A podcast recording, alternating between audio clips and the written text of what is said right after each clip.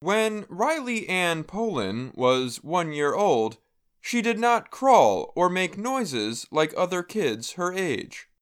A rare genetic disease prevented her from even lifting her head.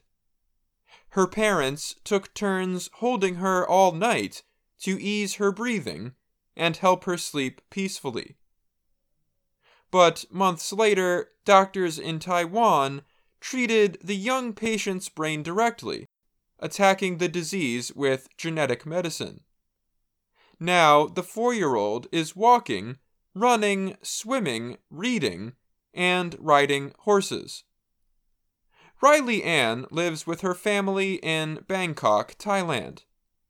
She was accepted into a medical trial for a new method of gene therapy. Experts say the treatment holds great promise for treating several brain diseases. The method was approved in Europe and the United Kingdom for a condition called AADC deficiency. The disorder damages communication systems among nervous system cells. American drug company PTC Therapeutics plans to seek U.S. approval for the treatment this year.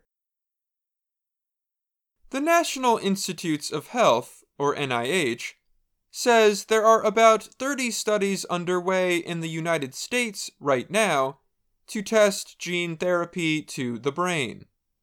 The studies target a number of diseases.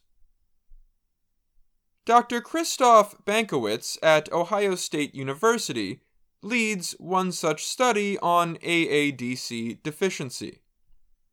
Others test treatments for brain diseases like Alzheimer's, Parkinson's, and Huntington's.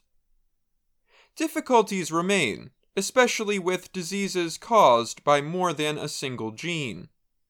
But scientists say evidence is growing in support of gene therapy to the brain.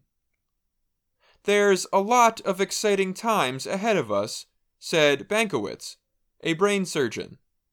We're seeing some breakthroughs. The most amazing of those breakthroughs involve Rylae-Ann's disease. It is caused by changes in a gene needed for an enzyme that helps make neurotransmitters, the body's chemical messengers. The one time treatment provides a working version of the gene. At around three months old, Rylae-Ann began having what her parents thought were seizures.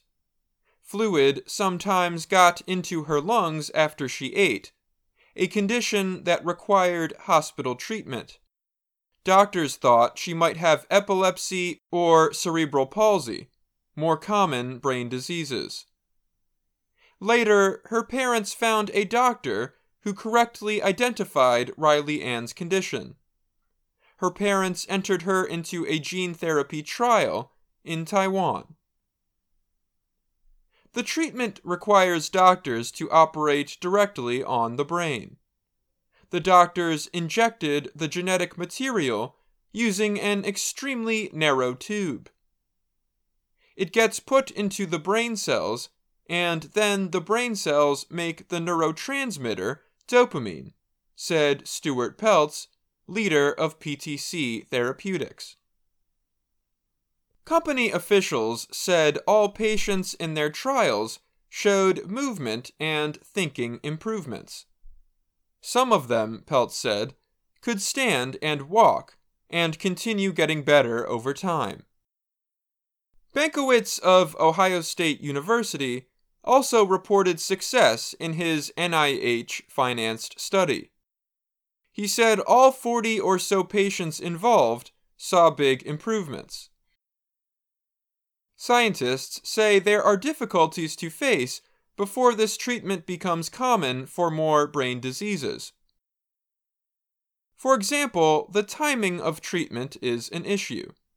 Generally, earlier in life is better because diseases can cause more problems over the years. Also, more complex disorders like Alzheimer's are harder to treat with gene therapy. A more basic barrier is cost, The price of gene therapies, paid for mostly by insurers and governments, can be in the millions. The one time PTC therapy costs more than $3 million in Europe, for example. But drug makers say they want people to get the treatments they need. And researchers are hopeful they can clear the remaining scientific barriers to this method.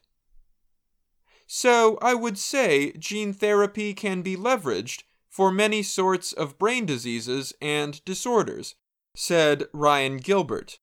He is a biomedical engineer at New York's Rensselaer Polytechnic Institute. In the future, you're going to see more technology doing these kinds of things, he added. I'm Dan Novak.